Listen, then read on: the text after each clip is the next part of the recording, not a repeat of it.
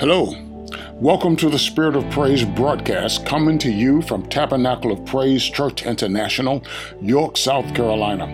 I'm Bishop Alfred Jackson. I'm thankful that you've tuned in today. I pray that the message uh, will bless you and impact your life in a powerful way. Again, thank you for tuning in. Enjoy the message. Hallelujah. Glory, glory, glory, glory, glory. Are you all blessed this morning? Are you happy to see another day? Are you happy in Jesus? Hallelujah. Amen. Praise the name of Jesus. Hallelujah. As I said earlier, today is Father's Day, and for all of the fathers in the house today, I want to say to you, Happy Father's Day. Hallelujah. Praise the name of Jesus.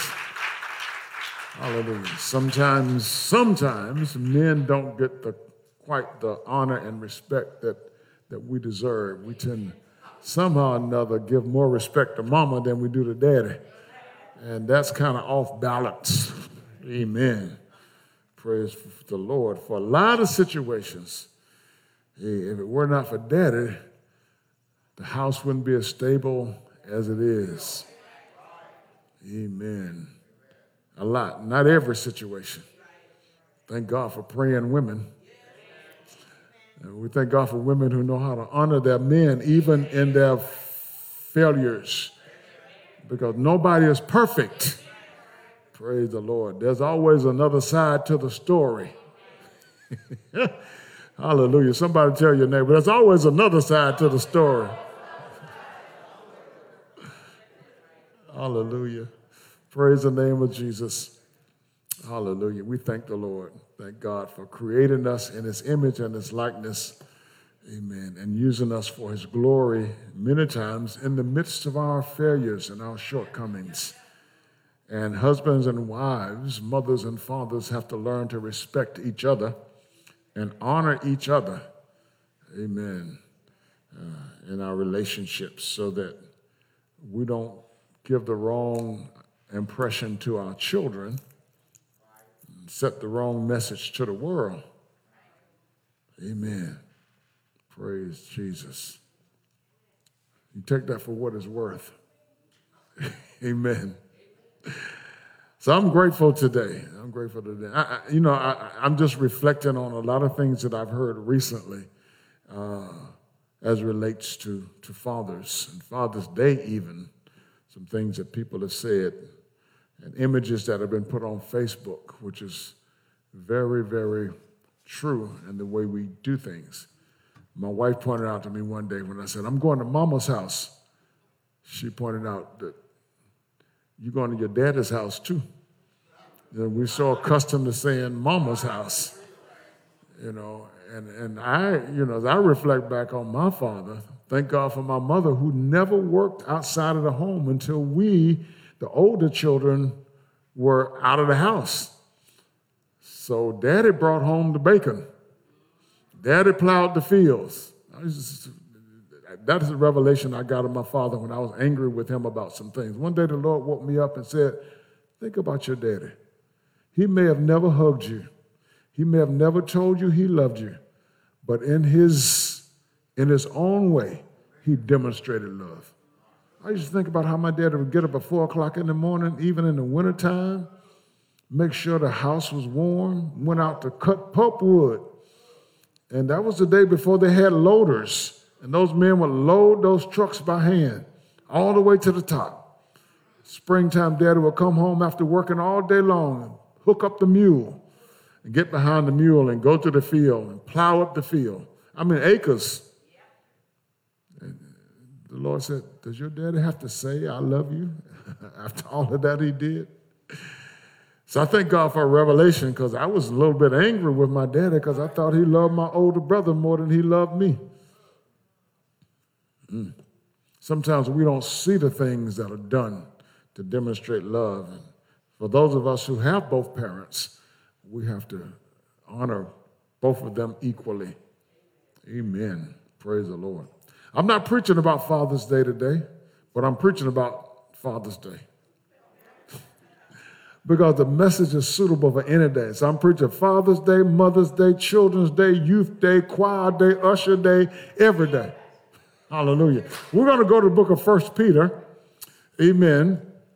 And uh, this is a, a detailed message, and it's a, it's a message that will have to be finished next Sunday, Elder Hoskins.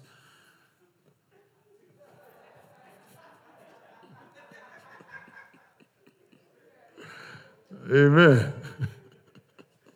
or one of these ministers. Hallelujah. So pay attention. Amen. First Peter, and I'm going to pick up at verse 13 uh, in First Peter chapter 1. Therefore, gird up the loins of your mind, be sober, and rest your hope fully upon the grace that is to be brought to you at the revelation of Jesus Christ. As obedient children, not conforming yourselves to the former lust as in your ignorance, but as he who called you is holy, you also be holy in all manner of conversation.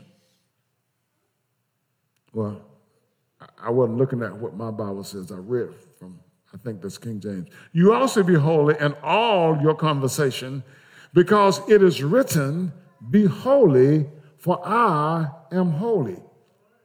And if you call on the Father, who without partiality judges according to each one's works, conduct yourselves throughout the time of your stay here in fear, because you in fear, knowing that you were not redeemed with corruptible things like silver or gold from your aimless conduct received by tradition from your fathers or from your ancestors or from your family, but with the precious blood of Christ as a lamb without blemish and without spot. I want to stop right there, and we'll see how much of this the Lord allows me to, to treat. But I want to use for thought today preparing for the return of Christ. Long haul faith. Long haul faith. You know what long haul means? Yeah. I could have switched it around and said long haul faith, preparing for the return of Christ. All right. So, Father, thank you for your word and the power of your word. Thank you that when your word goes forth, it will not return to you void it will accomplish what you desire. Thank you that you prosper your word in the things that you sent your word to. So thank you for sending your word to us today. It's in Jesus' name that we pray. Amen. Amen. Hallelujah. Long haul faith, preparing for the return of Jesus Christ, or preparing for the return of Jesus Christ, long haul faith. So last Sunday, uh, we dealt with God's unfulfilled plans and, and how we must hold on to see those plans fulfilled. Okay? Meditating on this, the Lord took me to First Peter this week. And here in this first chapter, Peter is encouraging, is encouraging the believers in Christ who are scattered throughout the various parts of the world to hold on to their faith in Christ and to look forward to the return of the Lord Jesus Christ. This is, this is a bit deeper than just what we think about when we think about holding on to our faith. All right. The fact behind the encouragement uh, is that people must hold on to their faith in the Lord Jesus Christ so that they're ready to go back with Him and reign with Him when He returns. All of this is tied together with the millennial reign. Okay? Uh, you see, the, the danger of losing hope or losing faith. And here, Peter kind of ties hope and faith together uh, in this chapter.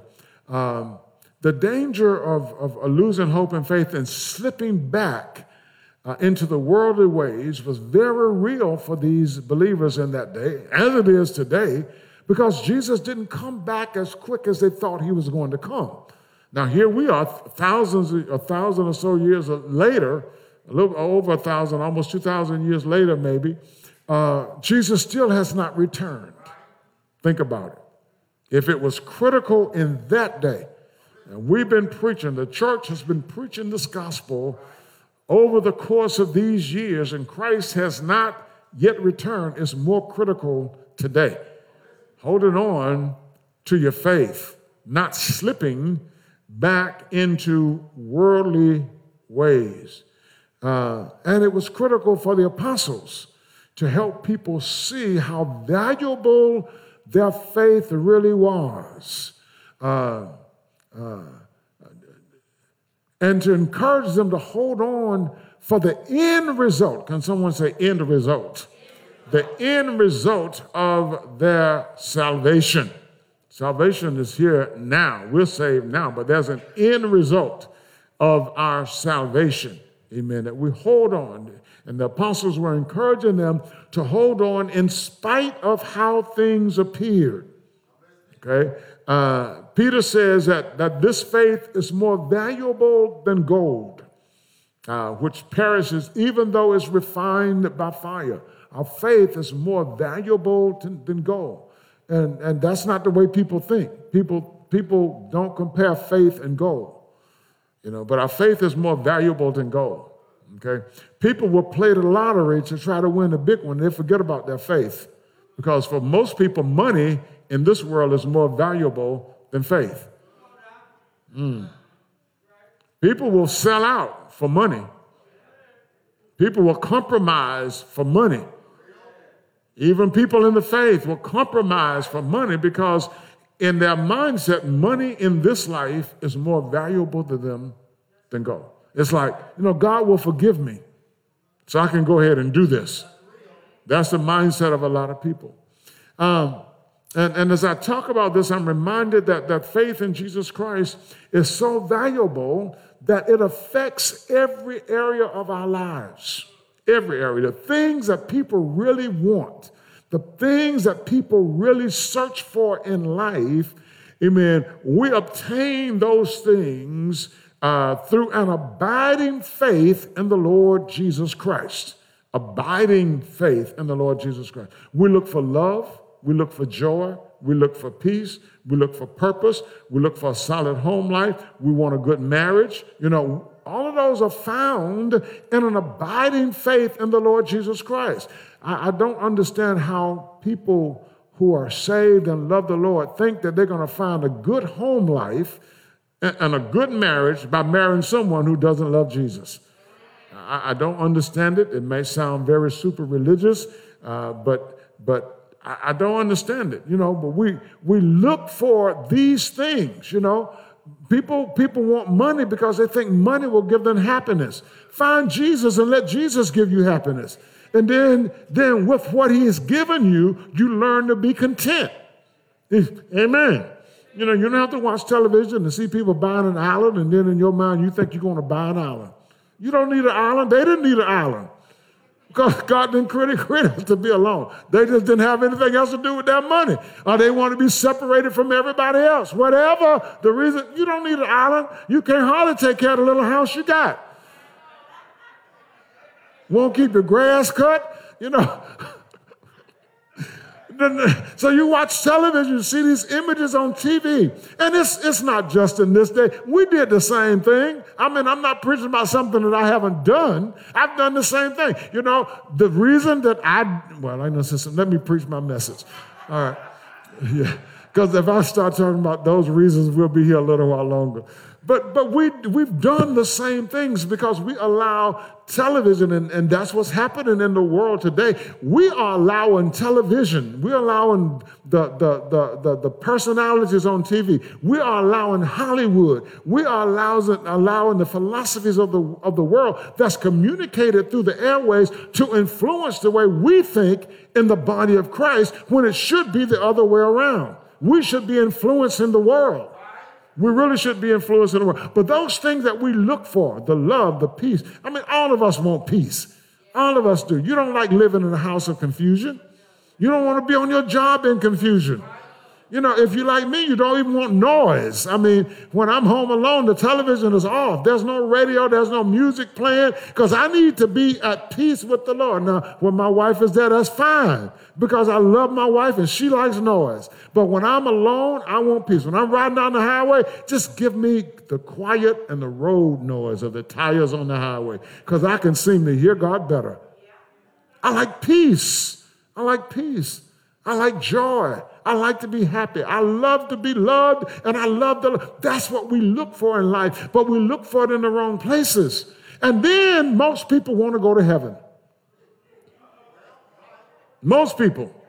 I don't care how people lived, I don't care how they've done whatever. When they die, people are talking about they're in heaven. But we want to go to heaven without the one who is the only way we can get to heaven. Jesus says, I am the way, the truth, and the life. No man comes to the Father except he come by me. There is no other name given among men whereby we must be saved. But people today want to go to heaven, but they don't want Jesus. Jesus is really, we see it today. We see it very clearly today that Jesus is the stumbling stone. Jesus is the rock of offense for a whole lot of people in this world. Talk about God, don't mention the name Jesus. Don't mention it. Don't pray in the name Jesus. You can pray. Come and pray for the service, but just, just don't mention Jesus.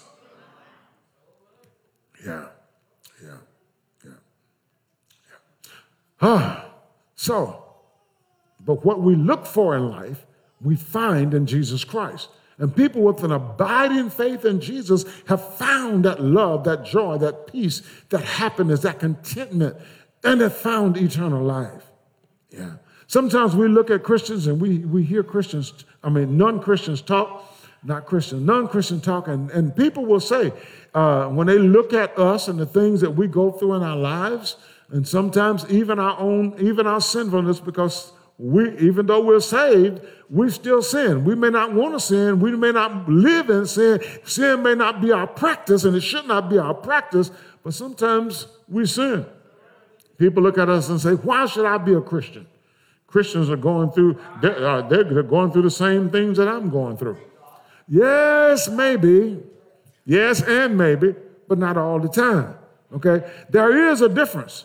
When a Christian has an abiding faith in Jesus Christ and trust the Lord wholeheartedly, we do go through. But we have someone who's with us in the midst of our going through. We're not going through this alone. And it's not just another person. The Lord is with us. The Lord is with us. When we go into the fire, the Lord is right there with us in the fire. We know the Lord is with us in the fire. I mean, I don't care. You may go through so long, you start questioning, but your faith lets you know that God is with you through the fire, that God will keep you in the midst of the fire, and glory to God that, that you're gonna that God is gonna bring you out on the other side of this fiery trial a much better person. How many of us in here today have not gone through, have gone through things and not come out better? We've come out better. We've come out better. We've come out more equipped to live for God and to minister to others before that trial ever happened in our lives. Genuine, genuinely abiding in faith so positions us that, that, that when we go through the fire, we know God is there with us. Peter mentions the fact that the believers may have to suffer grief.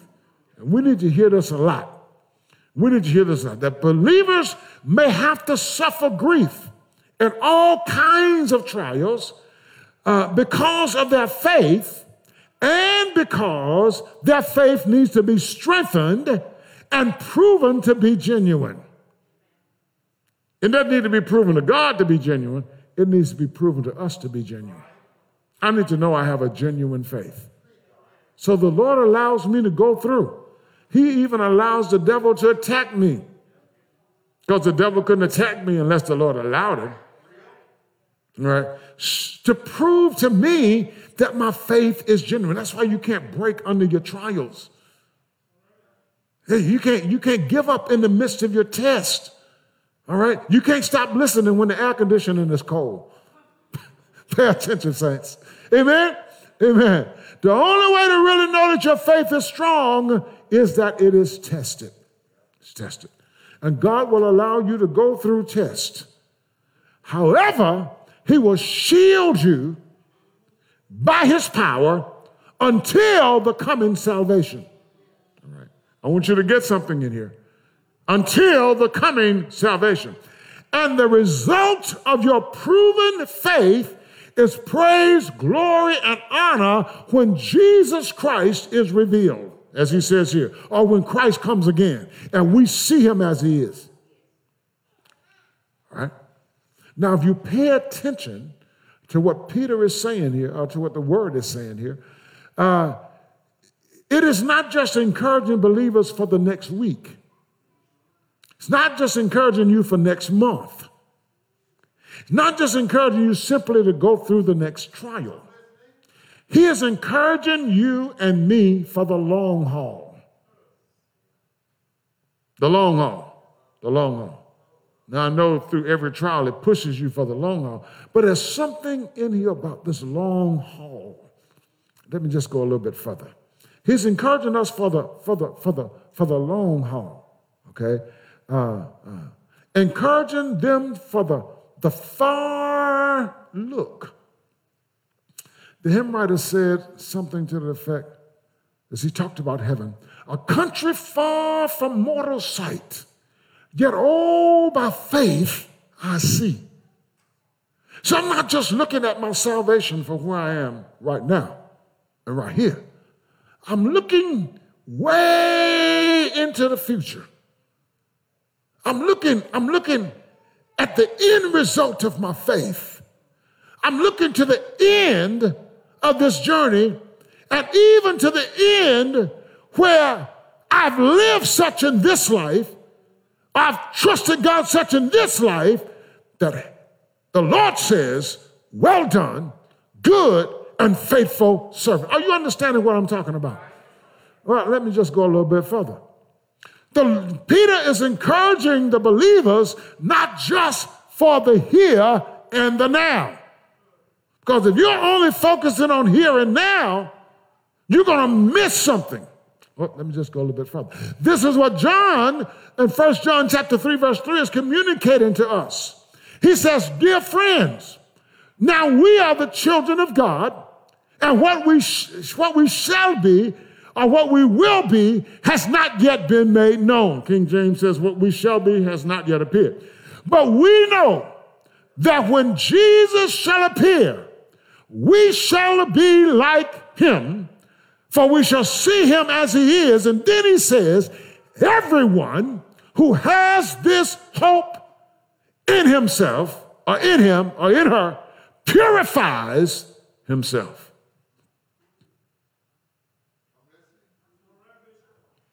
So if my hope is in the return of Jesus, and my hope is in the end result of my salvation, if my hope is to be with the Lord and reign with Him, I purify myself because of this hope. Not just to be successful for tomorrow, not just to get a new job. You know how people pray? Pray for me. I need a new job. People get sick and go to the hospital and say, Lord, if you bring me through this, I'll serve you for the rest of my life. Just, just shut up because you don't mean that. If you hadn't made the commitment to serve the Lord for the rest of your life before you get sick, then you get sick, you're not going to, and you get well, you're going to forget about God. And the whole point of this is that you don't forget that your faith is such that you're looking to the end. Let me go a little bit further. The important point of this message is that we are not to lose hope. We're not to be discouraged by the things that we see and experience in this life, nor are we to be discouraged by the delay in Christ's coming. That's a critical point. If we lose hope, we slip back into the world. And live like Christ is a non factor. Think about the number of people you've known in your life, that you know in your life, who confess Jesus as Savior and Lord. And now they live like Christ is a non factor in their lives. Just think about the number of people you know You say, well, Bishop, we're not supposed to judge. No, you just call an apple tree an apple tree. You live like Christ is a non factor in your life. It's because you've slipped back into the world. That's a dangerous place to be. Yeah, that's a dangerous place to be. What happens when we slip back into the world is that we align ourselves with Satan. We don't say that we're doing that, but that's what we're doing because there's only two ways. You're either for God or you're against God. If you're against God, you're on Satan's side. You say, Well, I'm not against God. Well, check out the way you live. Because my faith is not just what I speak out of my mouth, my faith is what I live out in my life. Oh, Lord have mercy. So, so, so, so, what happens is we become God's enemy, and we will do more harm for the advancement of the to the advancement of the kingdom of Christ or the kingdom of God, then we will further it along. You see, when a professing Christian slips back into the world, everybody who's been watching you, everybody who's heard your testimony is affected by you slipping away. I hope more people than, than those of us who are in the sanctuary are listening to this message today. We affect those who've been watching us, those who've heard us preach, those who've heard us sing, those who've heard us testify, and now we slip back. We become like Satan when he was kicked out of heaven and he took a third of the angels with him. When we slip back, we take people with us. We don't think about these things. We do what we want to do because we feel like this is our life. We live it the way we want to live. And God understands. But we've actually slipped away. And the further you slip, the harder it is to come back. Oh, huh. Yeah, yeah, yeah, yeah. It's actually, we're, we're guilty of the sin of apostasy. We've fallen away from the Lord. So, the Lord in this message today is stirring us up to for the long haul. But he's doing it through talking to us about preparing for Christ's return. And we've got to do more in the church about talking about the return of Jesus Christ and how we must live according to our faith if we really long for, look forward to, eagerly anticipate the return of our Lord Jesus Christ. Yeah. So, what is it that we need to, what is it that we need to do? Or know, maybe. You can take this as a doing sermon, a knowing sermon, or a being sermon. All right? Those are the kind of sermons they taught us about in seminary. All right? Whatever way you want to take it, but listen. Listen to what, what the Word of God says. The Word of God says, set your hope fully on the grace to be given to us when Jesus is revealed. Now, what, what, what Peter actually does, that there are imperatives in his. So you go ahead and you read the, the imperative, but you go back and you get the understanding of it. So Peter says to us, set your hope fully. Set your hope fully on the grace to be given to us when Jesus is revealed, when Christ appears, when he comes back. All right? For those of us who are living, he's not, about, not talking about those that are dead. For those who are living, make sure you set your hope or your faith fully, not wavering. To be set fully is to be full there, to be set exactly, concretely there. It's like a hen. I try to think of some examples to kind of explain this. You know, a hen, a, a hen, a mother hen, when she lays eggs, she wants some babies some baby chicks. So in order to do that, she has to sit on those eggs. And she sits on those eggs until those eggs hatch. Get the word until. Get the word until. It's like a woman who's pregnant. All right? She has to wait nine months until full term most of the time. I mean, so her attention is set, a good mother is set on taking care of that baby, taking care of her body, watching what she puts in her body, going to a doctor's appointment, doing everything necessary so that that baby comes forth healthy. Set fully set. It's like pouring cement, right? You have to wait until it's fully set before you walk on it, before you drive on it, okay? Because you want to be able to use it without creating any problems in it. So it has to be fully set. Peter says, set your hope fully. Your hope, your faith, your anxious anticipation needs to be set fully on the grace to be given to you when Jesus returns. We rejoice in salvation now. Oh God, I thank God I'm saved, sanctified, filled with the Holy Ghost and fire. Got a burning desire to live right and not turn around. I pray you got a burning desire because it's going to take a burning desire. It's going to take a burning desire. And most of our churches that we don't even talk about a burning desire. People don't have a burning desire to live for Jesus. Oh, let me go on. They don't burning desire to live for Jesus. Whew. Your hope, which is your anxious anticipation, is on the return of Jesus. Your, your, your faith is on the return of Jesus, and it has to be set fully.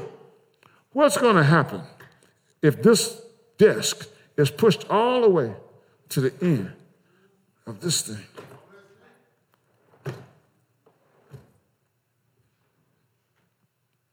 And somebody bumps up against it, it's going to fall over.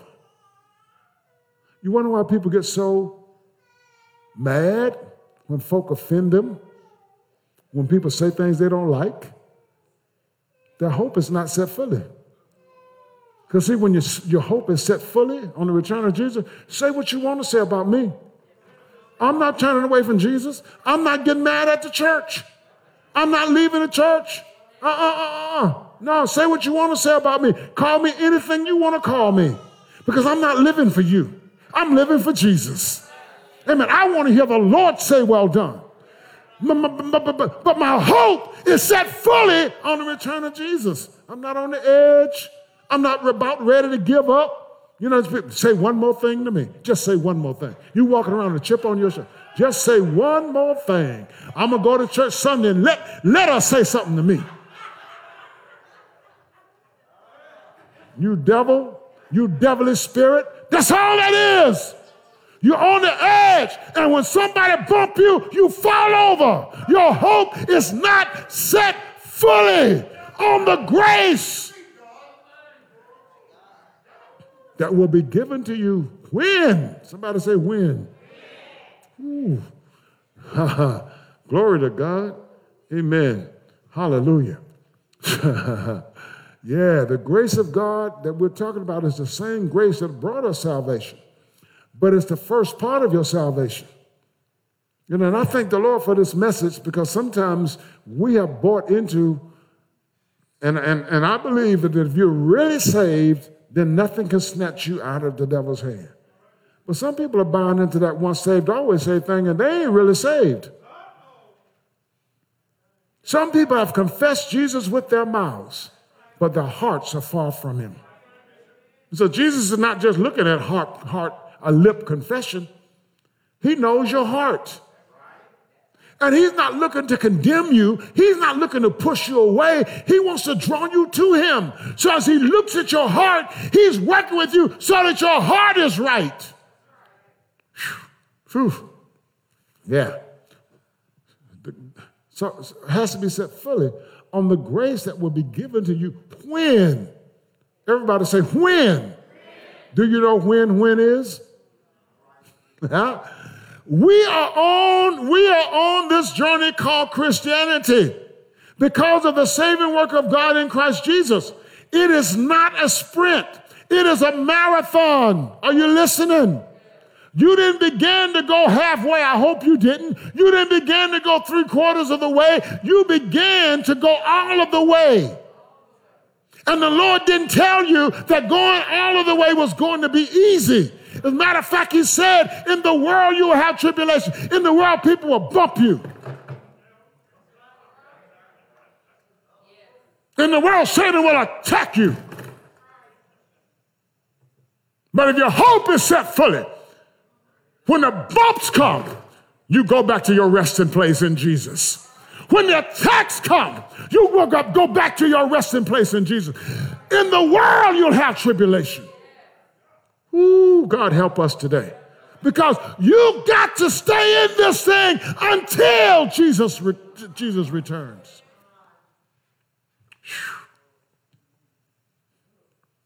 You want to receive the prize when Jesus returns. When Jesus is revealed. Huh. In, this, in this chapter, in this, these verses, Peter uses some in, imagery here uh, because he talks about, he talks about uh, God's chosen as pilgrims. Well, you look up the definition of a pilgrim.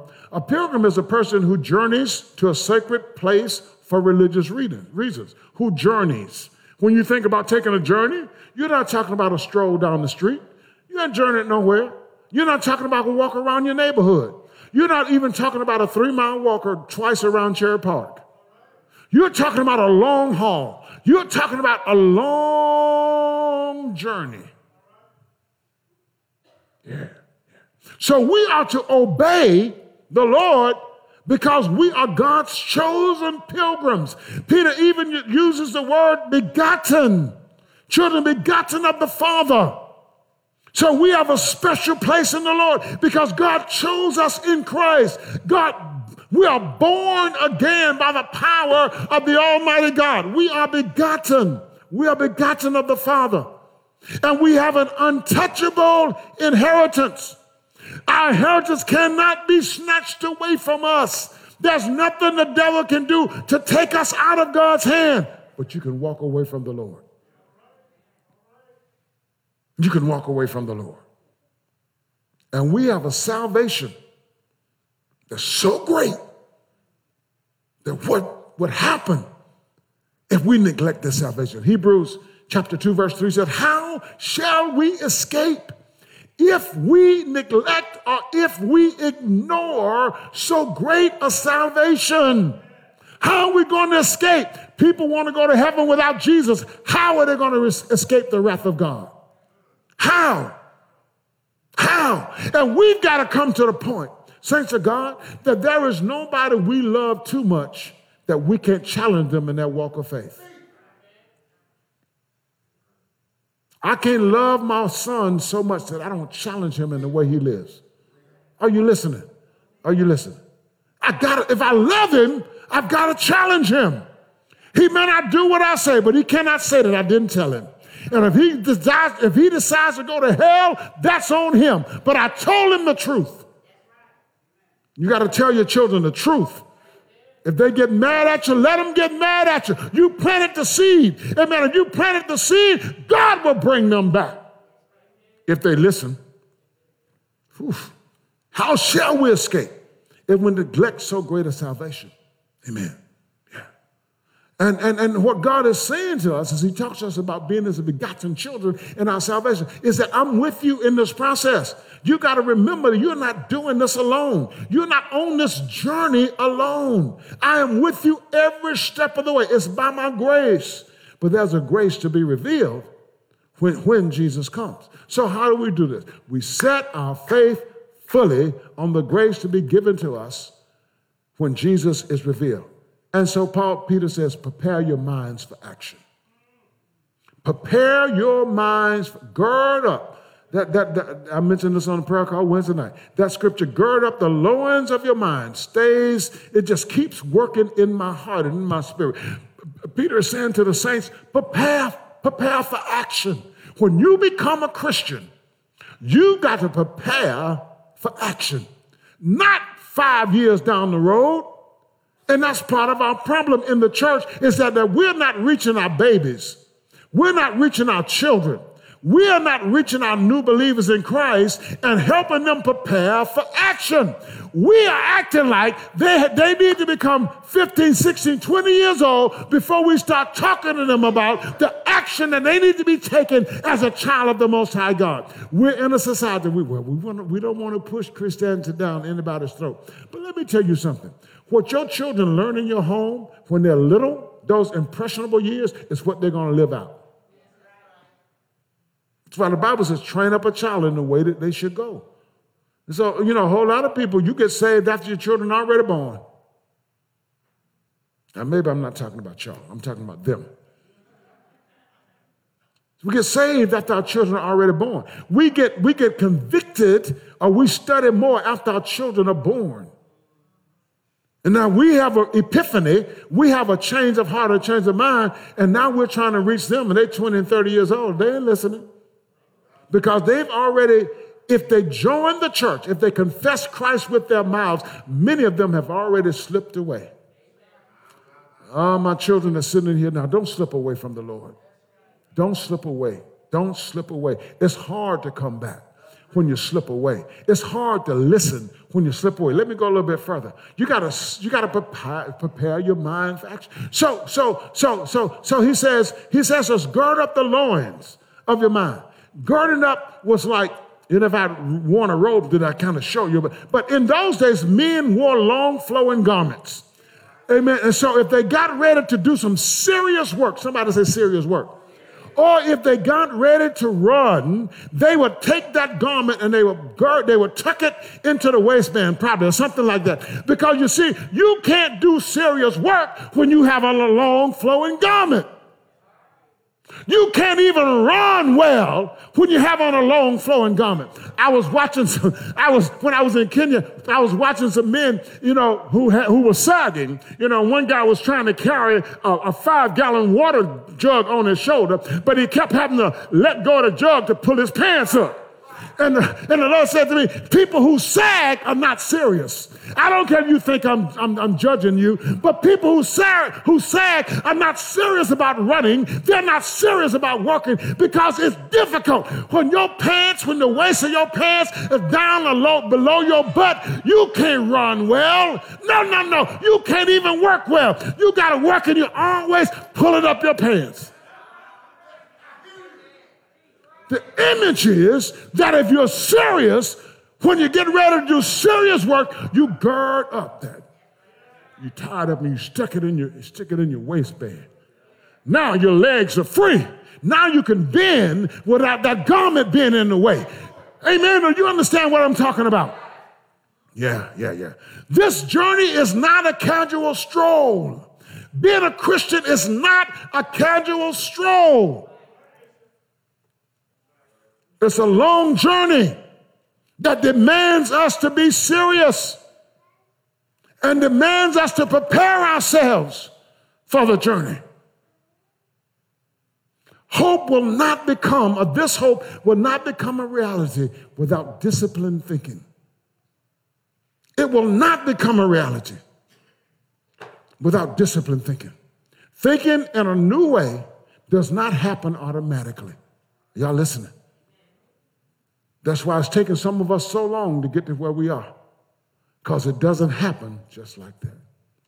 So you can come to church. Let me tell you about, you know, this is my perspective on a lot of things.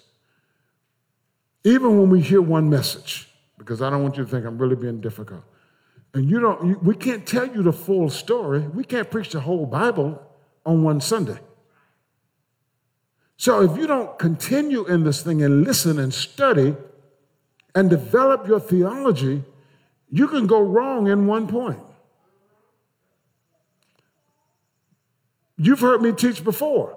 Basing your, your hope and your faith on gospel songs develops bad theology. Because music has a way of staying in your mind and in your spirit.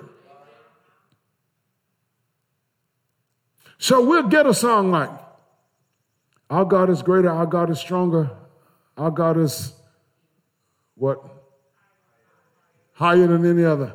And then we get to the point if our God is for us, who can be against, who can stand against us? Which is the truth. But if I am out of the will of God, if I am not saved, if my theology is wrong from the start, that song doesn't apply to me. That song does not say until I get saved. Well, you could die between the time that you hear the song and get saved.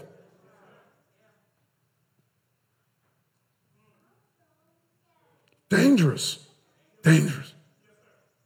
Very dangerous there. So, so, so, so this, this, this is serious work. And somehow or another, because you know, I've been just just been thinking in my mind about, you know, our young people. You know, I think about how many of our young people are still around here and don't darken the door of the church. Not just Tabernacle of Praise or nobody's church. But not just not darkening the doors of the church, just living any kind of way and feel like it's all right. It's okay for me to do this. You know, this is what happens when you get to be a certain age. I mean, everybody else does it. That's a lie. But they're not serious. This, and, and even those of us in the church who do things undercover and behind closed doors that are not right. Serious. We're not serious. We, we, this walk of faith takes intentionality. It, it takes concentration. It takes meditation. Because you, now you're trying to think in a new way. You were born in sin, shaped in iniquity. Now you got saved. And says we cannot wait until a, until a new believer turns five years old in the faith. We have to start at the very beginning. There's living that you have to consider. How are you going to live as a believer? There's studying that you have to consider. How will you know the Lord and his ways unless you study? How do you prepare and set time aside to study? There's warfare that you're going to go up against. How do you prepare for the warfare? You don't wait until you get into the battle and then try to get prepared for warfare. This is serious. And then there's work to be done. There are others that need to be won. We have to consider this at the beginning. Paul says, prepare your minds. We've missed just so much. So we got to get back on track. We have to begin to focus on the seriousness of the journey. Seriousness of the journey. Got to get back to it. And we need you. You know, I've said this before when my son was younger. If you see my son doing something he had no business doing, don't agree with him in it. Tell him. I know people will get mad at you. We got to stop caring about people getting mad at us and tell the truth because you love the soul. Now, now he's older now, but I want you to know that I tell him when he's doing wrong. You can't agree with somebody's child in their wrongness because you want to be liked by them. We have to stand up for the truth. Because in the end, there's going to be a separation.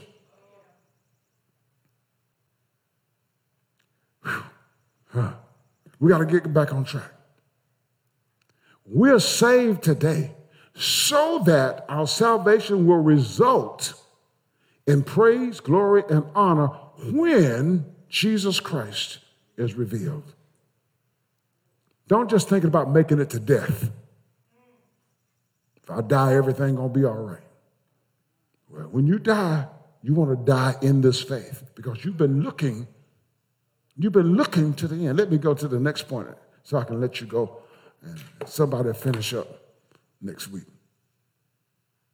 Peter says in the scripture, in verse, I think it's verse 15, he talks about he, but as, verse 14, as obedient children, not conforming yourselves to the former lust as in your ignorance. But as he who called you is holy, you also be holy in your conduct. So if if if if if, if I'm gonna have long haul faith that will prepare me for the returning of Jesus Christ, or if I'm focusing on the return of Jesus Christ that will help me develop long haul faith, I've got to make a decision to live holy now. Now, not next week, not next year, not five years later, but now. Believers should set their hope fully on the end. I think the King James says by being sober. But that, I know the NIV talks about by being sober, but that misses the metaphor that Peter is, is making in this chapter. Okay? Peter's not saying that you should just refrain from drunkenness. Listen, there is a way of living that becomes dull to the reality of God that is anesthetized by the attractions of the world. You know what anesthesia is? You know, what, you know why doctors use anesthesia when you get ready to take an, have an operation? Because they don't want you to feel the pain. So there is a way of living mm, that becomes dull to the reality of God. I'm talking about slipping away, when people slip away. When people slip into a lifestyle that's ungodly, this is so dangerous because they become anesthetized by the attractions of the world, anesthetized to the pain that sin brings, anesthetized to the danger that sin brings, anesthetized because the world looks so beautiful. It looks so beautiful. The world looks so beautiful. It looks like it's so much fun in the world. What fun is it? Going to church, listen to a preacher preach for an hour. ain't no fun. It's not any fun until you develop a love for Jesus. When I sat and listened to Dick Gregory when I was in college, and listened to Dick Gregory speak for two hours, here, that, that was over 40 something years ago. And I remember that day in the auditorium when Dick Gregory spoke. I don't think I was preaching then. But if I could listen to a man talk about politics and other things for two hours, I can listen to a preacher for an hour. As long as he's saying something. I had to bring my mind back. Amen but the attractions of the world. I mean, I heard a lady say one time about her sister who was a preacher at one point. She said, Yeah, she went to New York and the lights got her. She saw the big lights of the city. She forgot about Jesus. Some of y'all might know who I'm talking about. I don't know. yeah, the world partying, going to the clubs, you know, eh, going out with your friends, drinking, carousing, sex all of it just feels so wonderful. Then you begin to say, eh, eh, eh, uh, if, if, if, if, why is this, if, if, if God knew that this would be so good, why did he give me this desire? He gave it to you so you could get married and enjoy the marriage bed, not to enjoy every Tom, Dick, and Harry that came along, and Susie and Mary.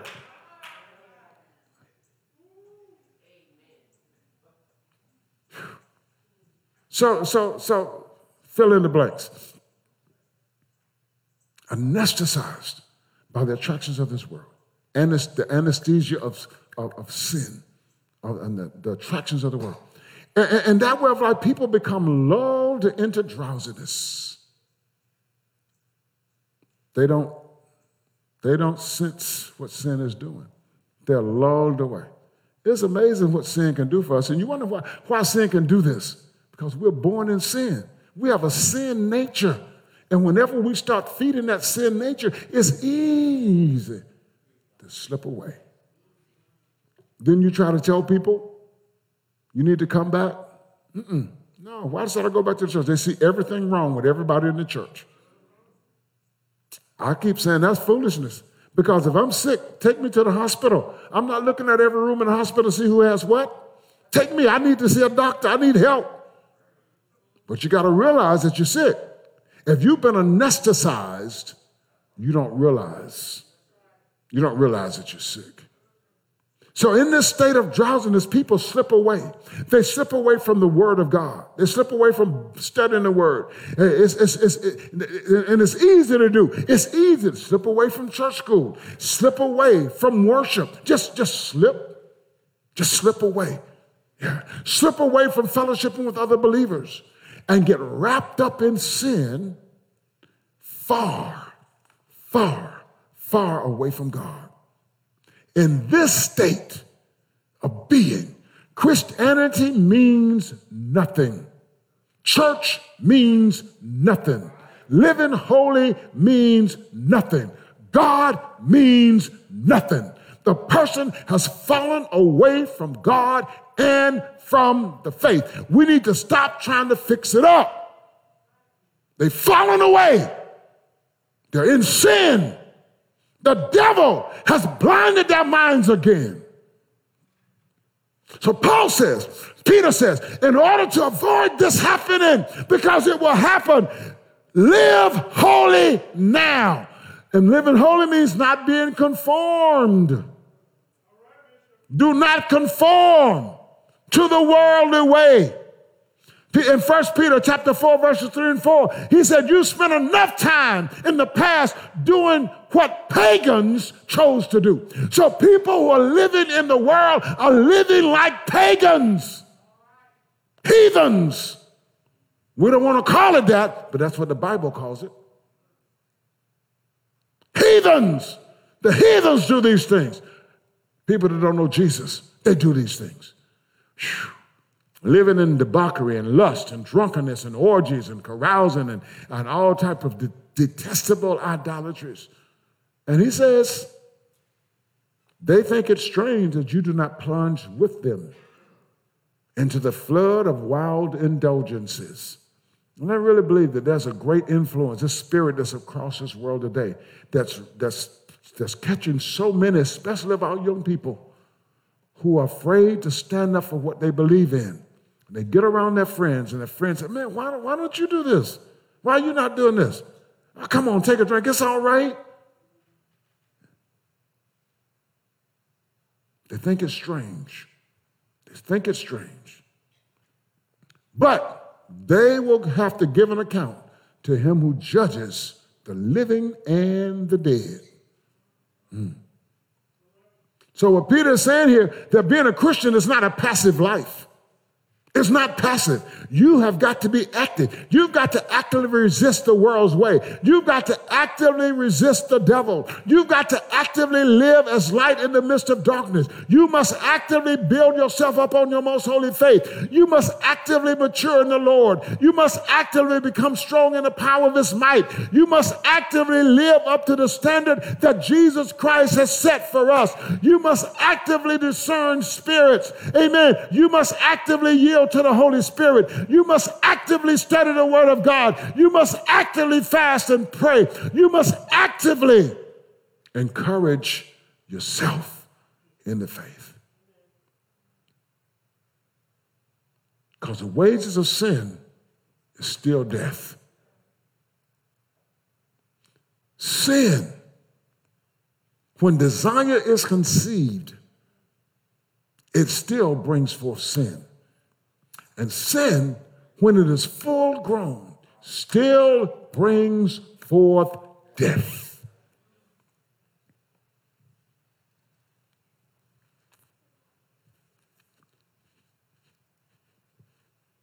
Long haul faith.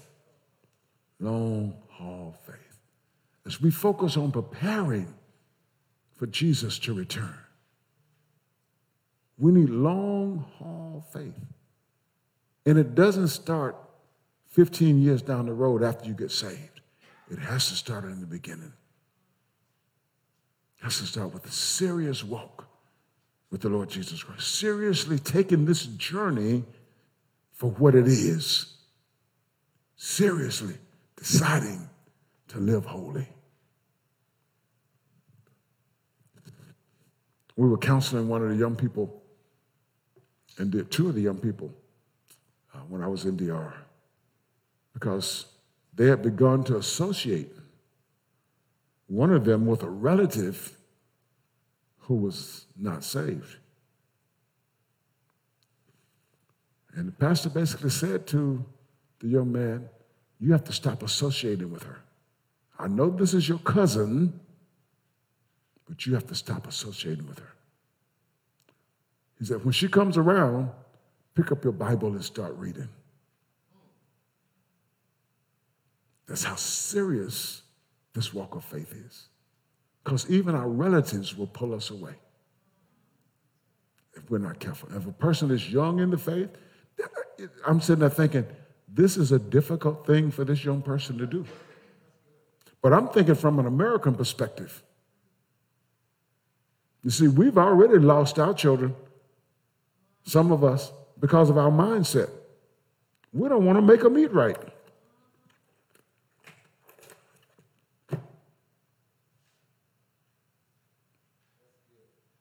How you cook a special menu for your children? Because I love my child. Hmm. There's something called submission that you start learning at home.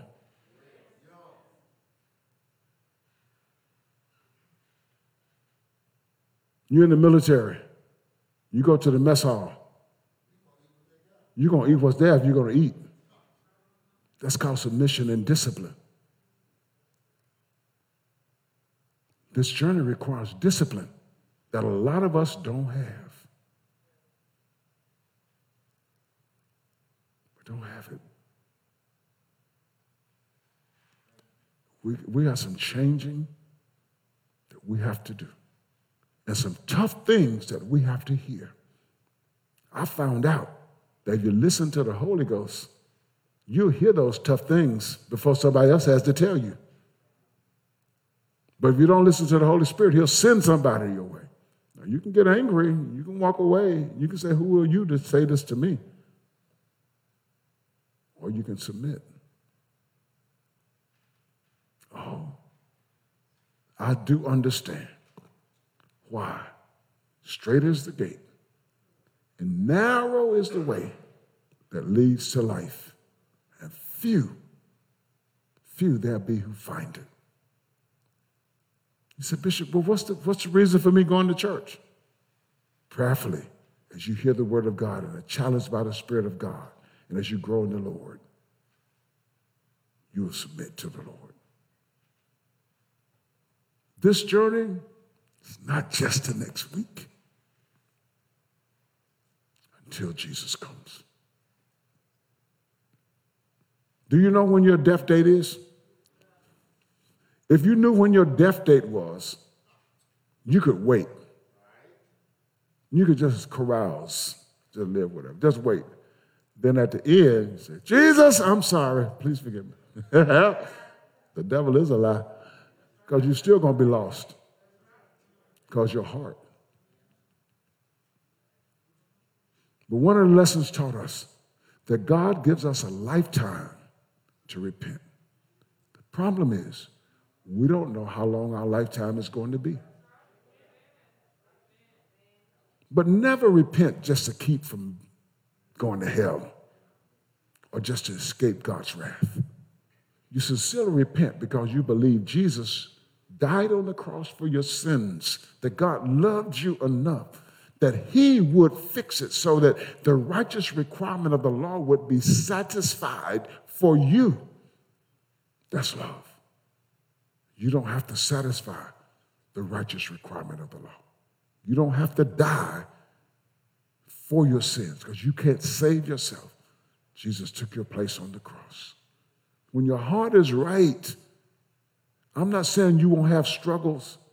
I'm not saying that living holy now is not going to be a struggle for you. It's going to be a struggle, but Holy Spirit is there to help you. Definitely for those of us who've been playing with the Lord, those of us who've been playing around with our faith. It becomes a struggle when you make up your mind that you want to live holy. But you got to remember, Holy Spirit is there to help you.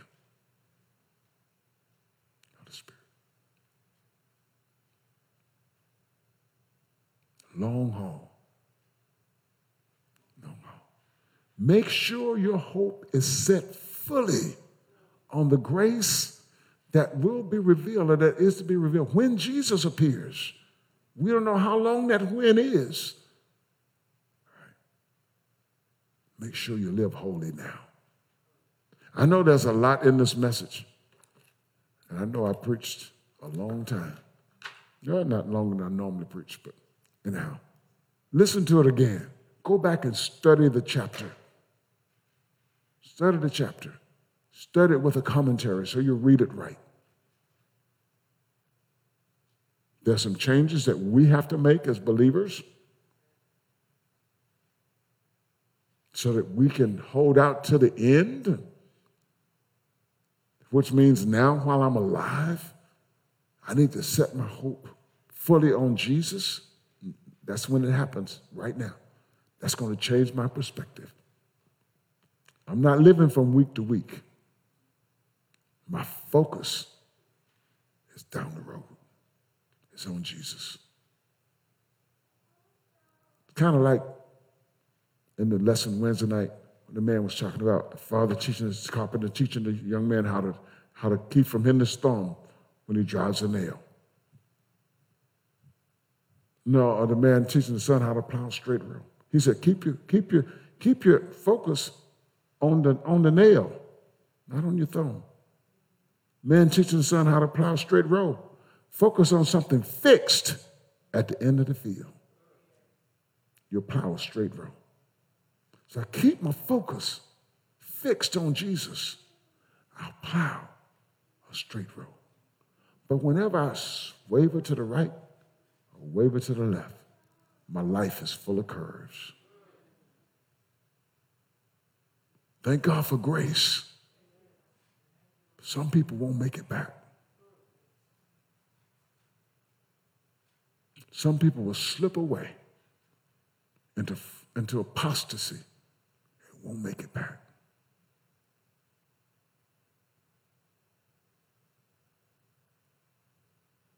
If you love souls, you don't want anybody to be lost. Try.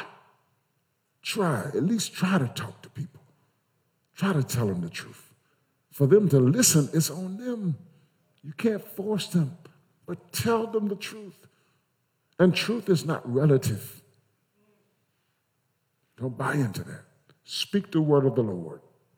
Because in the end, God's word is what stands. Popular doctrine, popular philosophies won't stand. Your opinion will not stand. I know I got to end. I posted on Facebook the other day Jehovah never makes mistakes. Never. He didn't make a mistake when he created you as a man, as a male, or created you as a female. He didn't make a mistake. I don't care what you feel in your body, God didn't make a mistake. He didn't make a mistake. He didn't give you a spirit of alcoholism or drug addiction. He didn't make a mistake. He created you in his image and his likeness. But the philosophy of the day said God is wrong. God made a mistake. How do parents, when their children are still young and impressionable, all the stuff that they're hearing and that you're feeding them, how do you let your child say, I'm a boy trapped in a girl's body? How? But we listen to the philosophy of the world. We're, we're in dangerous ground. And it's, it's, it becomes difficult for Christians because you will be attacked. And somebody's probably going to be mad at me because of what I just said. And I've been mad, people have been mad at me before.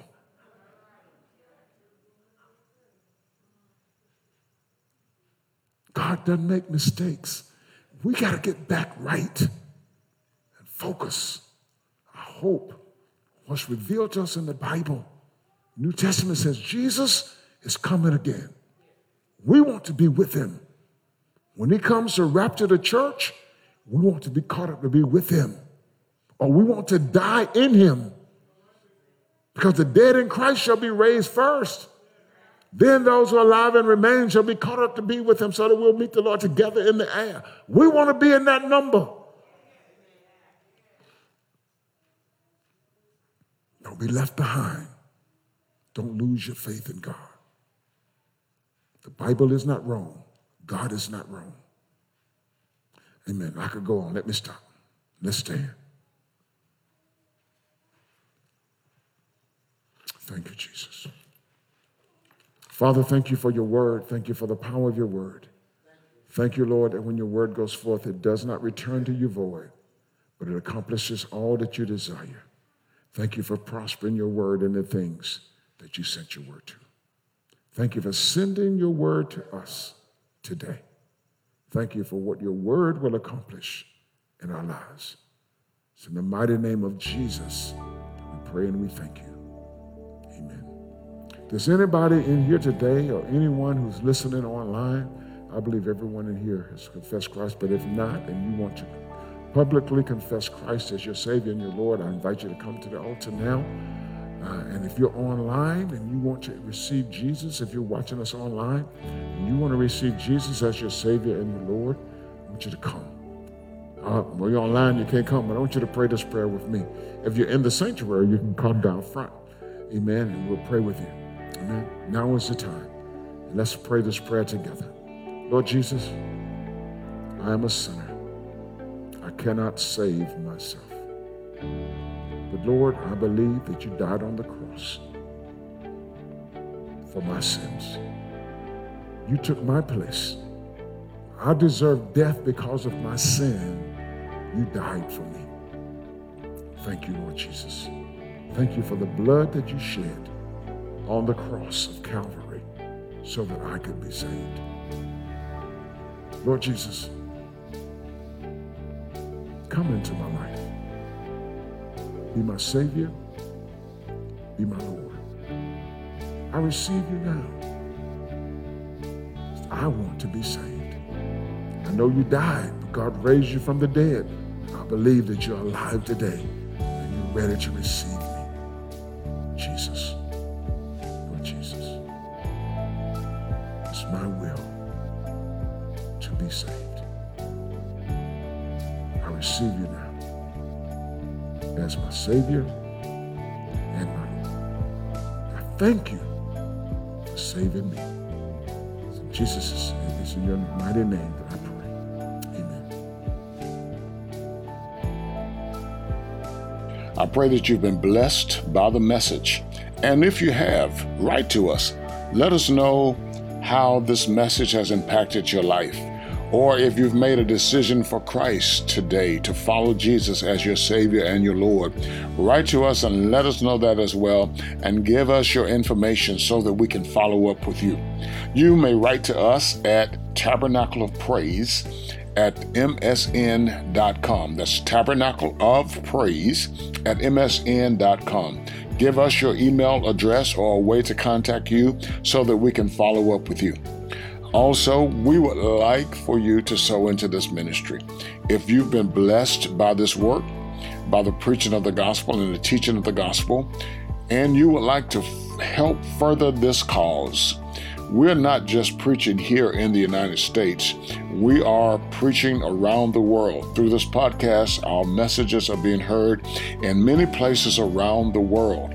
We are actively working in eight countries in the world on the ground in Liberia, Malawi, Burkina Faso, Ghana, Guinea, uh, Kenya, and Dominican Republic.